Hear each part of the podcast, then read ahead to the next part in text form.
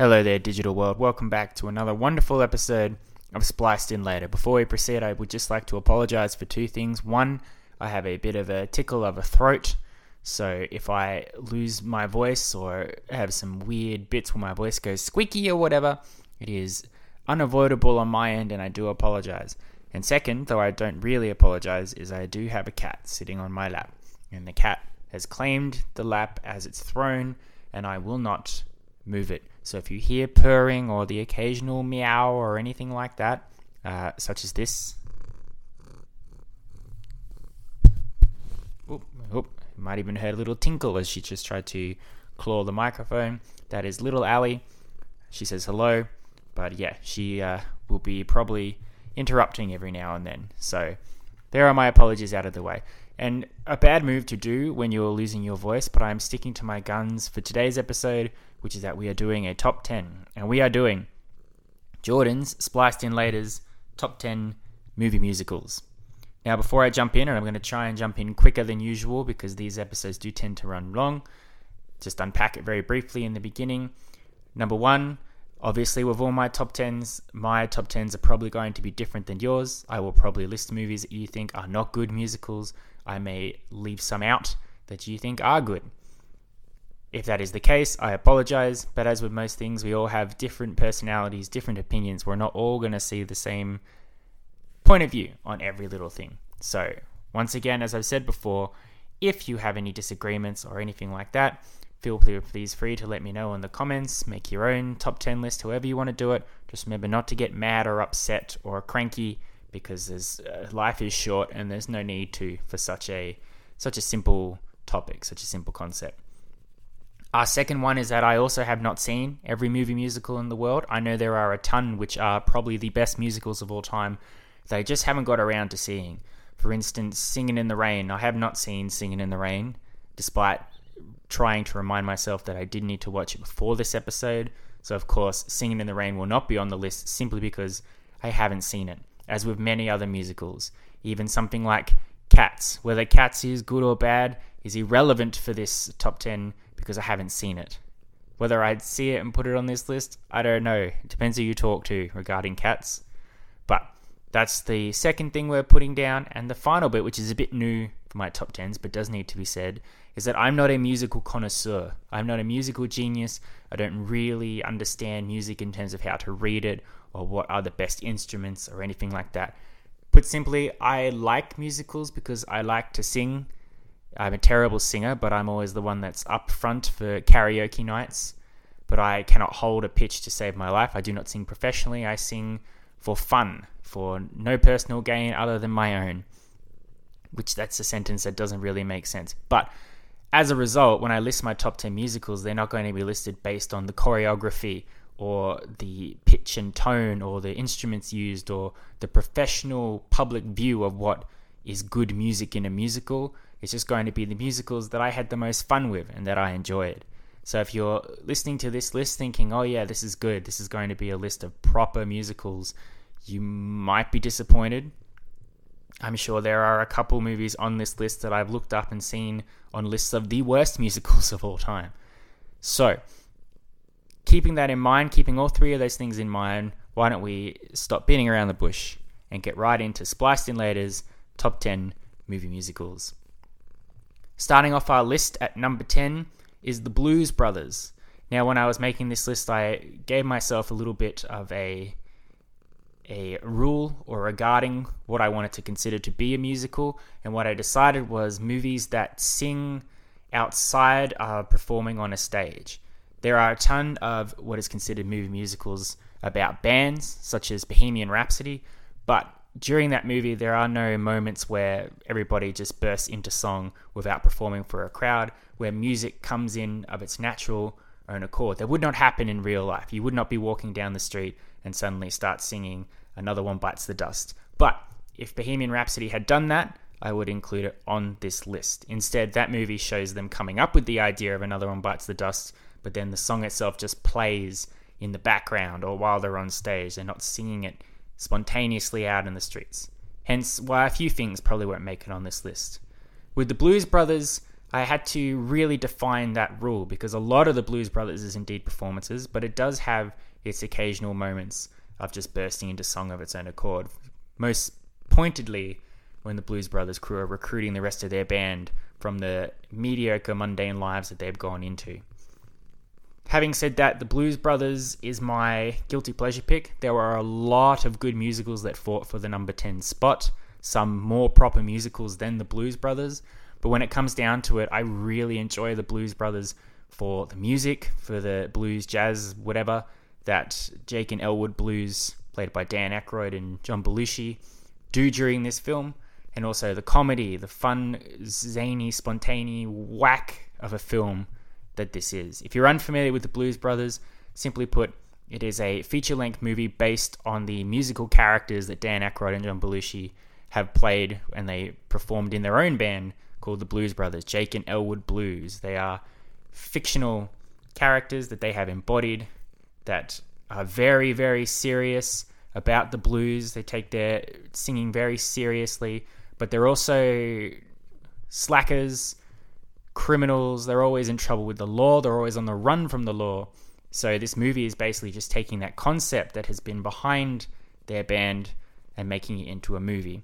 They've just they've just realized that their orphanage that they grew up in is about to be closed unless they get some money. So they decide, let's get the Blues Brothers together, the band, and we'll put on a performance to raise the money to save our orphanage. But rather than simply just getting the band together and putting on a show to save the orphanage, they have to deal with Nazis that track them down and want to kill them, very angry ex girlfriends with rocket grenade launchers misunderstandings with cowboy bar, bars out in the middle of nowhere. It's absolute mayhem from start to finish, completely juxtaposed with all the Blues Brothers songs that, if you were familiar with them growing up, you would love. But even just watching this movie, the songs get stuck in your head and you absolutely want to re listen to them over and over again.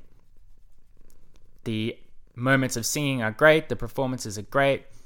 What really makes this movie for me is just the escalating intensity of the situation as these guys are going to get their money to the orphanage before they run out of time. To the point where on the run from 500 to 1,000 cop cars, the army, Nazi fascist, everything. There are cars flying, smashing into things. It's absolute mayhem and it's such fun to watch, which is great. Again, this is my breaking the rules a bit to put this one on here. But I love the Blues Brothers. I love the mayhem of it. I love the way that Dan Aykroyd and John Belushi have played Jake and Elwood Blues. The songs, I've got them on my Spotify. I listen to them over and over again. It's just great, turn off your brain fun, and I love it. And that's why the Blues Brothers scored its spot here on number 10. Then coming in at number 9 in a complete 180 from the Blues Brothers is a very serious musical, very depressing musical called and I don't know to this day what is the correct pronunciation for it. I like to say Les Miserables, but it could be Les Mis, it could be Les Miserables, it could be The Miserables if you don't even want to say the different way of saying it. However you want to do it, I'll for this countdown just say Les Miserables.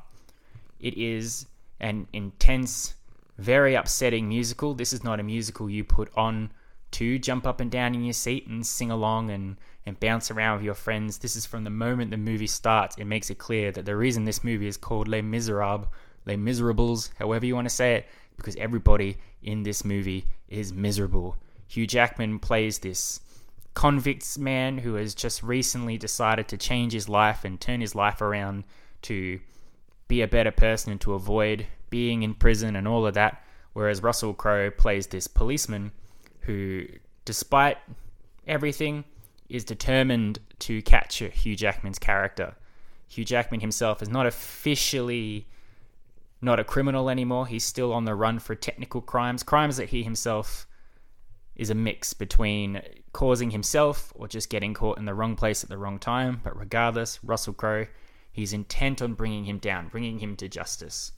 Set to the backdrop of France during the revolution against the powers, the the rich, the the terrible people that are basically getting the benefit of the world that these people are living in. So the bourgeoisie, the dispossessed, however you want to say it, there's a big revolution going on in the background that Eddie Redmayne as a character is involved in, alongside of a whole bunch of other characters. There's Anne Hathaway in here who sings probably the most upsetting, bawl worthy song I've ever heard. And then her daughter gets involved with Hugh Jackman as well. And there's a whole there's a whole lot of stuff going on here, basically against this escalating tension of the French Revolution. The songs itself are powerful. You do not sing along to them. You do not put them on in the car or at home for karaoke night for sure. But the powerful intensity that the actors put into their songs is mesmerizing. Both I did just mention Anne Hathaway, Hugh Jackman as well. The song of the Revolution is pretty good as well. I love that one too. And look, I have to mention Russell Crowe as well in here. Yes, the man cannot sing. When he does try to sing, it's funny. But it's not as bad as I was told. I, it was a while before I saw this movie, and people said that Russell Crowe singing was probably the worst thing in the world. I've heard worse from myself, that's for sure. And yeah, once you get over that initial shock, because it is very jarring when he just suddenly starts singing and you go, oh, oh no. He doesn't sing that often. It's mainly focused on our Hugh Jackman character. So it's it's it's fine. It's not something that needs to be hung up too much on. It's definitely nothing that detracted the movie from me itself. Maybe Russell Crowe's final big musical performance that he does as his character exits the story might have been a little better if someone who could actually sing had done that. But at the end of the day, I'm not here to judge. And it didn't ruin my overall love of the movie. It reminded me watching it that musicals don't have to be the same thing. Because I tend to watch the same sort of musicals over and over again, which is the romantic, the boppy, the pop culture stuff. So it was really nice and interesting and also depressing to get into this movie to see what a very sad, intense, thought provoking type of musical could be. And it has resonated with me for the many years it's been since I watched it to a point where I had to put it on this list at number nine.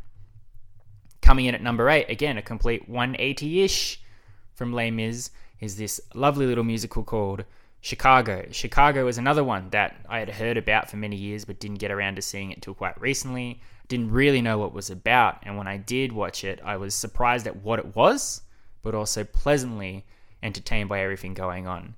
The plot of Chicago is sort of simple, but requires you to be paying attention to the layers upon layers of what the songs are about, what people are implying. You have to make your decision about the characters that you're watching as well, whether they are good or bad characters.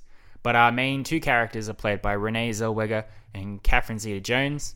Both are thrown in prison for supposedly murdering their spouses.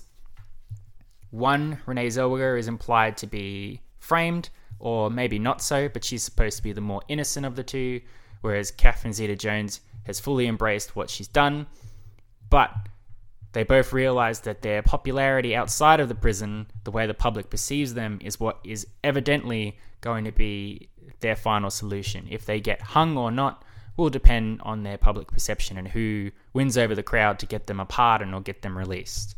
And of course, between the two of them is the lawyer Richard Gere, who is about as close to a moral center in the movies you could get. He also has his issues, but he, you could argue that he is the symbol of justice that is not being followed in the way that it should be during this movie.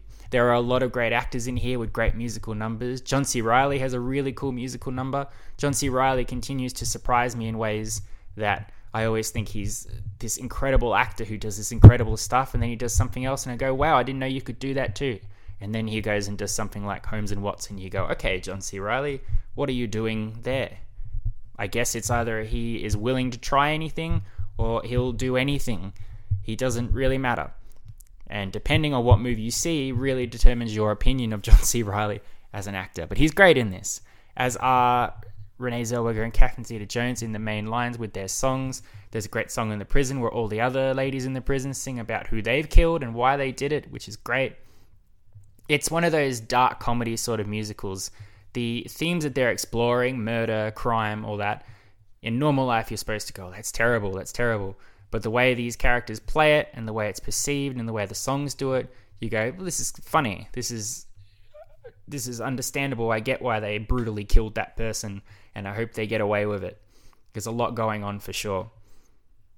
Chicago originally was a lot higher on this list for me. I did give it a rewatch, and I think once you know everything that happens in the movie, it does lose a little bit of its spark, but it's still just as bop twirling and everything you get out of musical, all the memorable songs, all the characters, and it is fun on a second rewatch to remember how the story goes and how every all the characters end up in their different positions to a point where its rewatchability is a lot better than Les Mis in terms of emotion wise, which scored its spot just above Les Mis at number eight.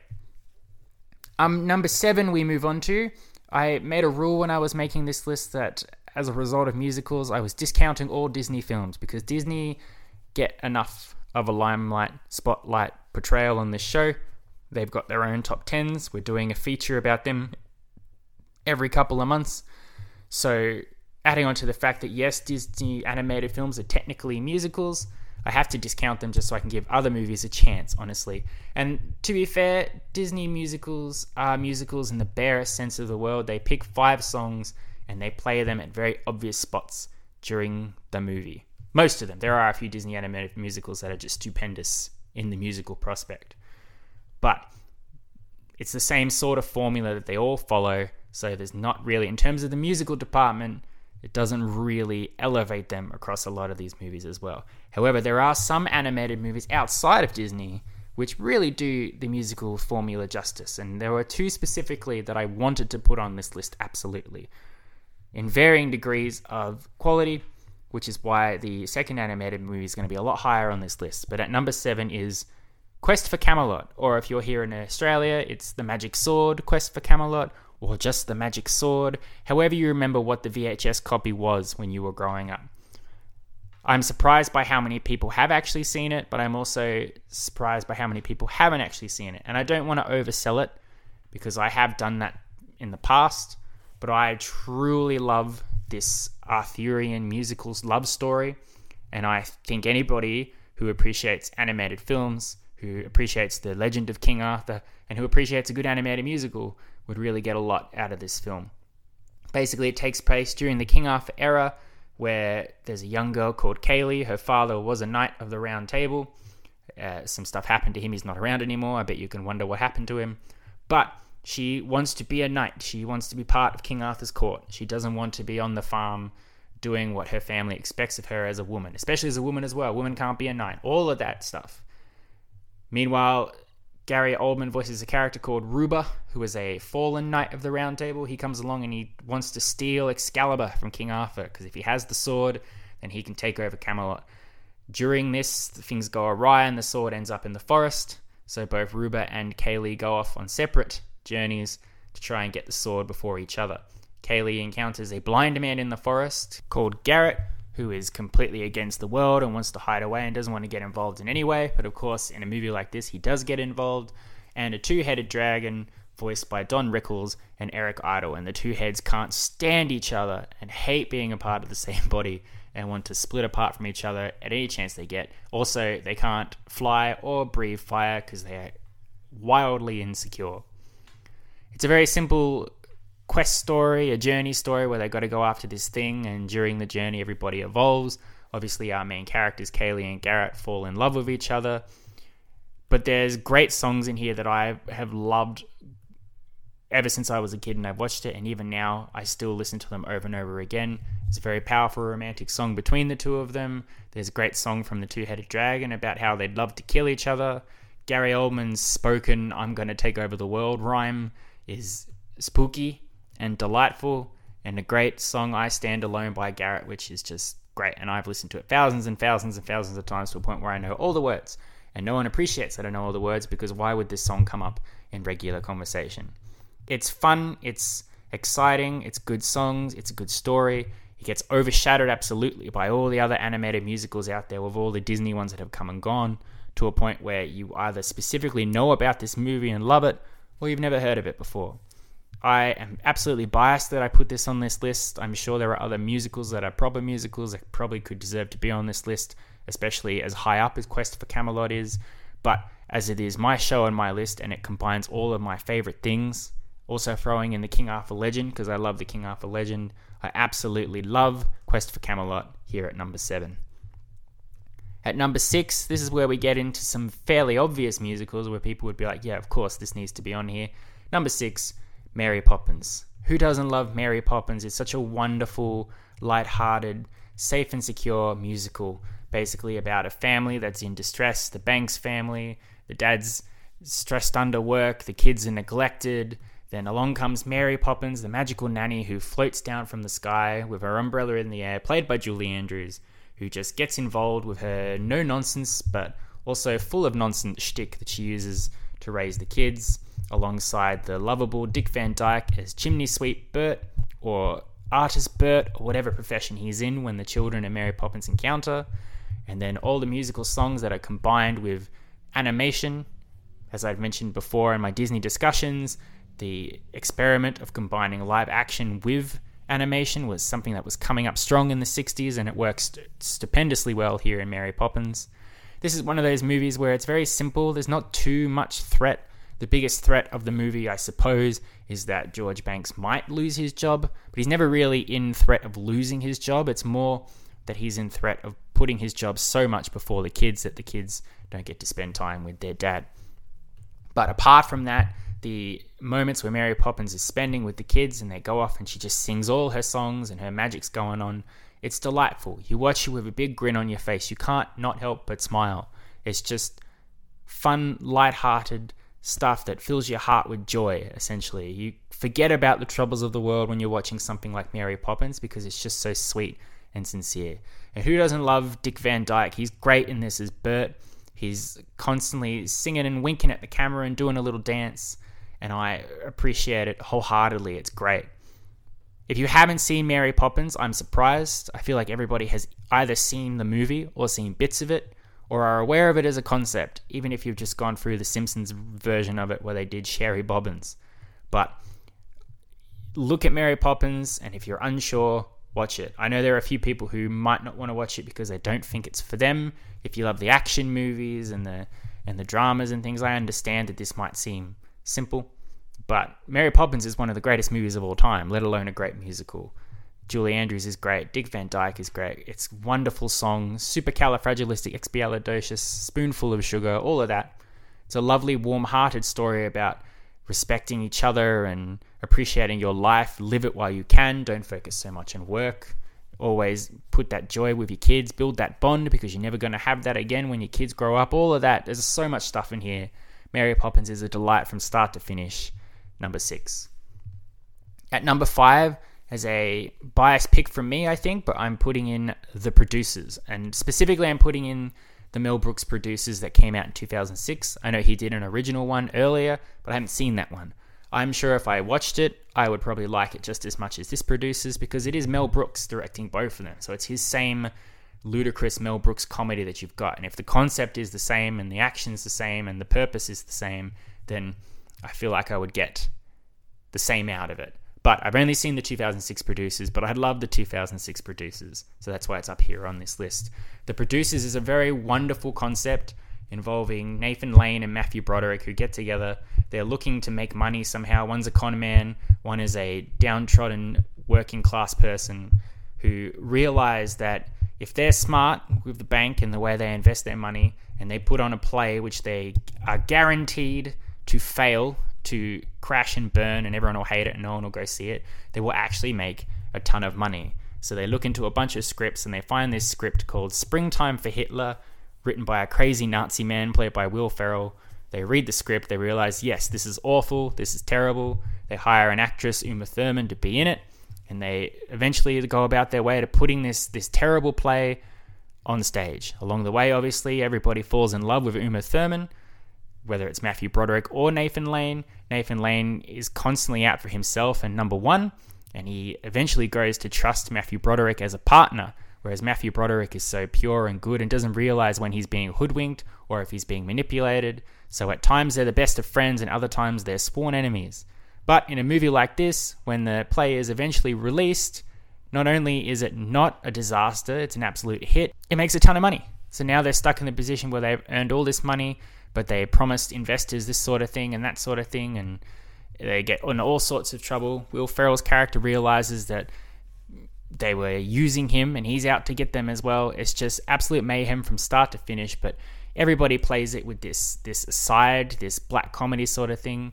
you watch it and you feel like you're at a stage show where at any moment Nathan Lane will reach through the TV and ask you a question or talk to you specifically. There's some great one liners, some great puns, a lot of puns that you're familiar with Mel Brooks. Mel Brooks always does his little puns or his his his observation of real life and that sort of thing. There's tons of that in here. The movie stuck with me from the moment I saw it. I got it just because I'm a huge Nathan Lane fan and I just like hearing his voice and hearing him do things. But it is a lot of fun. It's hilarious. Great music. Great dance numbers as well. Absolute fun. Love the producers. Number five. All right, as we move into our top four, and we're making good time. We're making good time. I better not talk about how we're making good time, or we'll make bad time. But moving on at number four is what some would consider the greatest musical of all time, and I would too if I didn't be incredibly biased and like other things just a little bit more. Number four, the Sound of Music. As I mentioned before, Julie Andrews is great as Mary Poppins. She's even greater in The Sound of Music. Some would say the idealistic musical, the musical that appeals to everyone, full of pure, wholesome fun, wholesome goodness, uh, everything that, that hits all your emotions, mainly joy, mainly love, but also despair for the bad times and, and compassion and fear. Because the backdrop of The Sound of Music is actually quite horrifying with what's going on. It's never played to a point where you need to be worried or concerned or or shocked, but the concept itself that behind this wonderful family that uh, have adopted this nun to be their nanny and this romance going on between Julie Andrews and Christopher Walken's Captain Von Trapp. Alongside that is the the kickoff of, of World War II and the the incoming Nazi problem that is is, is coming towards them that's taking over Poland, that's that's slowly going to absolutely ruin their lives and upend them for everything. I've just realized as well that three of my top 10 musicals have Nazis in them as quite a major part. Uh, that's a little concerning, but don't hold that against me. Let's move on.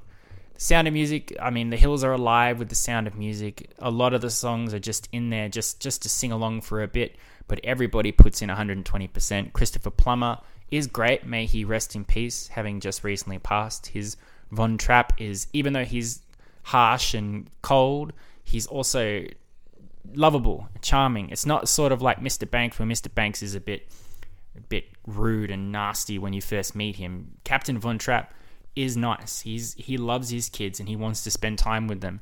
But it's more that the nun that's been sent to look after them, he doesn't trust. He doesn't quite think is up to the task.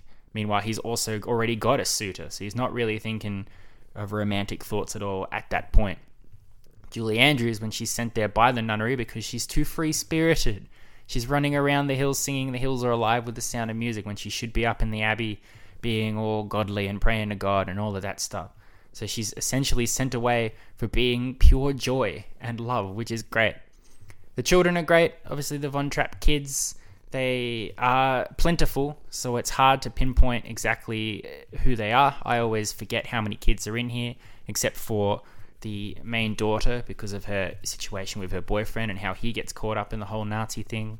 But they're not grading or anything. They're sweet and lovely in their own ways, and Julie Andrews looks after them pleasantly. This is another one, just like Mary Poppins. Even with the Nazi thing going on in the background, it's turn off your brain. Just enjoy the warmth and love, music, fun. It's great It took me ages to watch this film. I should have gone on it a lot longer than I did, but once I did, it secured its spot as one of my favorite movies of all time, and it's up here in music musicals at number four. At number three, our second animated film, and one I'm sure most people are familiar with. People often think this is a Disney film. It is not. It is a 20th Century Fox film, and it is Anastasia. Anastasia is one of my favorite films ever. I'm currently doing an Instagram thing where I've been posting a movie every day for the past 900 days. Anastasia, I posted on day 10, 9, 10. Very first, uh, first run of the mill. As soon as I started off, I was like, Anastasia, I've got to post on here as soon as possible. It is a romantic film again, but with some real dark undertones, but also a lovely balance of comedy. And the music, the songs are powerful, both for good and bad. Christopher Lloyd's Rasputin, who's out to get Anya or Anastasia, who is the last surviving member of the, the Tsars, the royal family of Russia, who were horribly butchered in the Russian Revolution. He sings this song in the dark of the night, and boy, it's probably the best villain song I think I've ever heard. Even with Hank Azaria's Bartok, the fruit bat just bouncing alongside him, going, "Oh, hi, ladies," "Oh no," it's great song. Then of course you've got Anastasia. She doesn't know who she is. She doesn't know she's a royal Tsar, Tsar, however you want to say it. She just thinks she's Anya, who was dropped at an orphanage. She was saved by a young boy, and it turns out that young boy she meets later as a con man, Dimitri. He's trying to sell off a fake Anastasia to the Duchess to claim the reward. Him and his partner Vlad, voiced by Kelsey Grammer. So they pick up Anya because, oh boy, doesn't she look just like Anastasia? And of course, on their journey, they sing some songs, they grow as a bond together, and of course, start to fall in love. The songs are great, as I said, the villain song's great, but also Journey to the Past, Rumor in St. Petersburg, Once Upon a December. They're all great songs, each a different type of music, I think. There are some that are haunting, there are some that are uplifting, there are some played for comedic effect. But the romance story between Anastasia and Dimitri is so believable and built on it. There's so many movies which have people that can't stand each other and eventually grow to love and appreciate each other. This movie does it well. It's not the cliche stuff where you go, oh, okay, the eventual connection between the two of them feels earned and wonderful, which is great. I love Anastasia. I I would rate it higher than a lot of the Disney films that I love. It's pure pure fun, pure magic, great songs. Hard to find Anastasia songs on Spotify, which is really annoying, sung by the actual people but if I do find them, I will be adding them to my playlist as soon as I can. Great stuff, absolutely cemented in at number three. At number two, now this was hard. Number one and two fought for the position quite a bit. There were many times where this one was number one and the other one was number two. The other one, I think, has just pushed ahead in terms of rewatchability, I think, as of right now, but it could change. So take these two as a grain of salt. If, uh, two weeks from now, number two could be number one, and number one could be number two. Let's just say right now that our top two ones here are my absolute favorites, and they are the best of the best. And number two is Willy Wonka and the Chocolate Factory, the original by Gene Wilder. Let us not talk of the Johnny Depp one that came out in 2005. If we don't speak of it, perhaps it never came out. I know Roald Dahl was famously against this movie. It didn't like it. I know it doesn't follow the book to a T. I know it substitutes a lot of Roald Dahl's wacky, gross out, intense humor for, I don't know, actual magic and story and warmth and character development, but make of that what you will. But what makes Willy Wonka and the Chocolate Factory so great, apart from the wonderful songs that are in it, is Gene Wilder as Willy Wonka. He's absolutely great. His his mannerisms, his magic, his mysteriousness as Willy Wonka. I recently learned that apparently uh, the scene where Willy Wonka comes out of the chocolate factory and he's he's hobbling on a cane and he looks old, but then he suddenly does a, a front roll on the ground and jumps up and everything's fine. He's full of beans. Was an idea by Gene Wilder and it was great that he put it in there. So you never really knew what this guy was up about, what was on his mind, what his intentions were for the kids, which works well. I think that's true. Uh, combined with uh, the often talked about riverboat scene with the with the weird imagery and the strangeness that the movie pivots in for about two minutes. Aside from all that, though, Gene Wilder is just such a lovely human being, and even when he's trying to be mysterious and off-putting, he's still great. He's still wonderful. I want to give him a hug. Essentially, again, rest in peace, Gene Wilder as well. I know he's been dead for a bit, but uh, still great talent that's gone too soon. Obviously, if you've read Charlie and the Chocolate Factory, you know the plot of this movie, which is that the the kids get the five golden tickets, and four of the kids are absolute brats for specific reasons. Charlie Bucket, he's living in a poor house with his mum and his, his four grandparents who can't get out of bed. They barely survive on cabbage soup. Then, for a series of lucky events, he does end up getting a golden ticket, and he and Grandpa Joe, who's suddenly able to walk and is fine now, which is suspicious to say the least, get to go into the factory. They encounter Oompa Loompas and a chocolate stream and all sorts of things, and the kids get picked off one by one due to their vanity and their obsessiveness. But alongside all that is a genuine musical film. There's I've Got a Golden Ticket, which is a really fun, uplifting song. If you want to view paradise that Willy Wonka sings when they enter the chocolate film, chocolate film, chocolate room, and even Charlie Bucket's mum's song, which is the most skippable moment in any musical film. But if you like that nice, sweet sort of thing, it's a nice song it just really derails the forward momentum of the movie. I love it. I've seen it a thousand times. I know exactly what's going to happen to each kid at this point. It's also a great fun comedy film in terms of showcasing what the world was doing to get the golden tickets. There's a lot of fun away slapstick one liner gags involving people building robots to help them find the golden ticket, uh, kidnapping husbands and ransom involving golden tickets, which is very clever, fun stuff. Which as an adult now I can appreciate a lot more. Now I understand what the actual point is these people are making. It is fun, it is light-hearted, it is whimsical again in the same vein of the sound of music and mary poppins. I love gene wilder as willy wonka. I love the whole story. This to me is a thousand times better than the book itself and a million billion times better than the tim burton film that came out in 2005 and it absolutely is great at number two or number one depending on what mood i'm in. Before i announce a number one i'm going to quickly fire off our honorable mentions the ones that fought for that coveted number 10 spot you will probably hear them and go, that was better than the Blues Brothers, and that's totally up to you. We've got Across the Universe, which is just a, basically a love letter to all the Beatles music, which is great. Enchanted, a live action Disney movie where a Disney princess essentially gets into the real world. Amy Adams is great in it. Grease, Grease hasn't aged particularly well, but I still really like the songs in it. It's a classic in some sense of the word. The Greatest Showman. I used to love The Greatest Showman a lot more, but on re-watches I've noticed a few things about it, which doesn't hold up quite as well. But the songs in Hugh Jackman are fantastic. Into the Woods, great. I performed this play when I was in high school in a musical, which is probably why it resonates with me a lot more. But it's a lot of fun, and Chris Pine is great in it with the with the fairy tale shenanigans that are going on. La La Land, a love letter to Hollywood and Tinseltown and romance movies with Ryan Gosling and Emma Stone being incredible in it. Mary Poppins Returns. Emily Blunt was fantastic taking over the role from Julie Andrews, and even Lin Manuel Miranda. He's no Dick Van Dyke, but he did okay. It doesn't have the magic quite as much as Mary Poppins, but it's still a great time. Rock of Ages. This is the one that I get into arguments with with other people about whether it's a good musical. Apparently, 99% of the people say it's bad musical. Whatever, that's up to you. I think I just really like the rock songs that are in the musical, and I think Tom Cruise proved a lot of people wrong because his Stacee Jaxx character is the best part of the movie. Rocketman. Rocket Man gets on here where Bohemian Rhapsody did not because it is a musical. Taron Egerton sings a lot of his Elton John songs in restaurants and on planes and in pools. And it was, I think Taron Egerton was a perfect Elton John.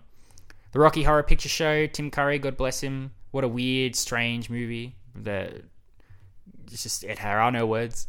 And The Wizard of Oz. The Wizard of Oz again, a classic, very good stuff. There's some stuff I've learned about The Wizard of Oz that has really hampered my love for the film but it's still sweet. It's still one of those early musicals that showed what you could do with music and color and film, so it deserves to be an honorable mention.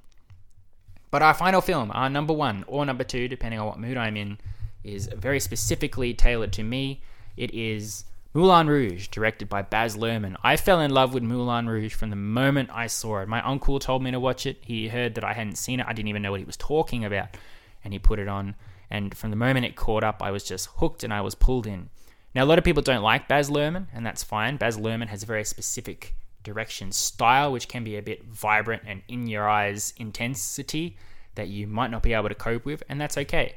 But uh, me, so much, it's not the visuals that make it the best movie for me or the best musical. It's the songs and the performances of our lead characters, played by Ewan McGregor and Nicole Kidman, who play this ultimate love story between a young writer and the singer Satine.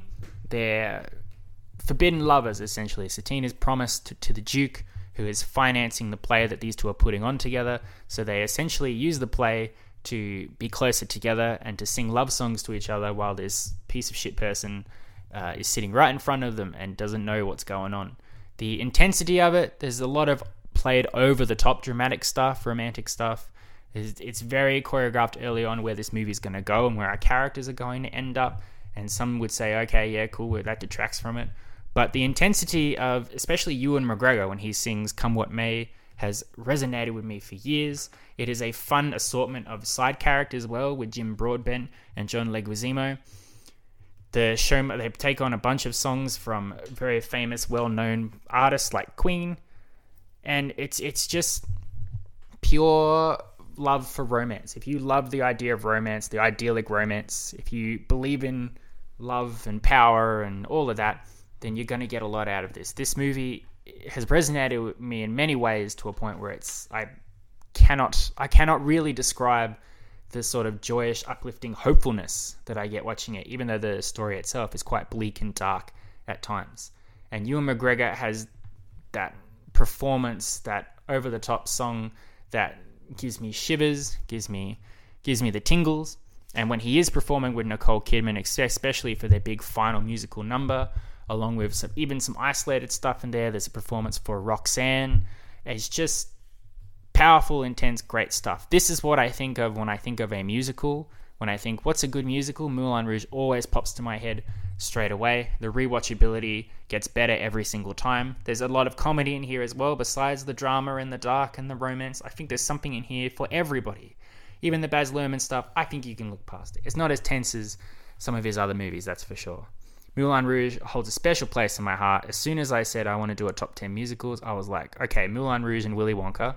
And then, I don't know, I'll have to think what else I like. But for now, Moulin Rouge has taken the spot at number one. And there we are. We're going to wrap it up while we're sort of under time, but not really. I hope you've enjoyed our top 10. It's been a while since I've done one on a specific topic. I know I did our top 20 recently, but it's good to be back in here and focusing on a majority of films. Rankings fun. I'm sure you've enjoyed listening because you've listened up until this point. But again, I hope I haven't annoyed anybody. I hope I haven't offended anybody, though I'm sure I've had. I'll ask you now, go and have a think. What are your top 10 movie musicals? Share them with me if you like, or share them with yourself, however you want to do it. Either way, thank you for listening to me. I have enjoyed reminiscing. I have enjoyed remembering songs. I have enjoyed remembering the feelings I get from watching musicals. It's been an absolute blast, and I thank you all because you are all the reason that I did it. And now, if you excuse me, I'm going to go rest my voice because I'm it's it's, it's about it's gonna die. It's gonna die. But love and appreciate you as always. I'll see you next time. You've been spliced in later. Adios, muchachos. I'll catch you next time.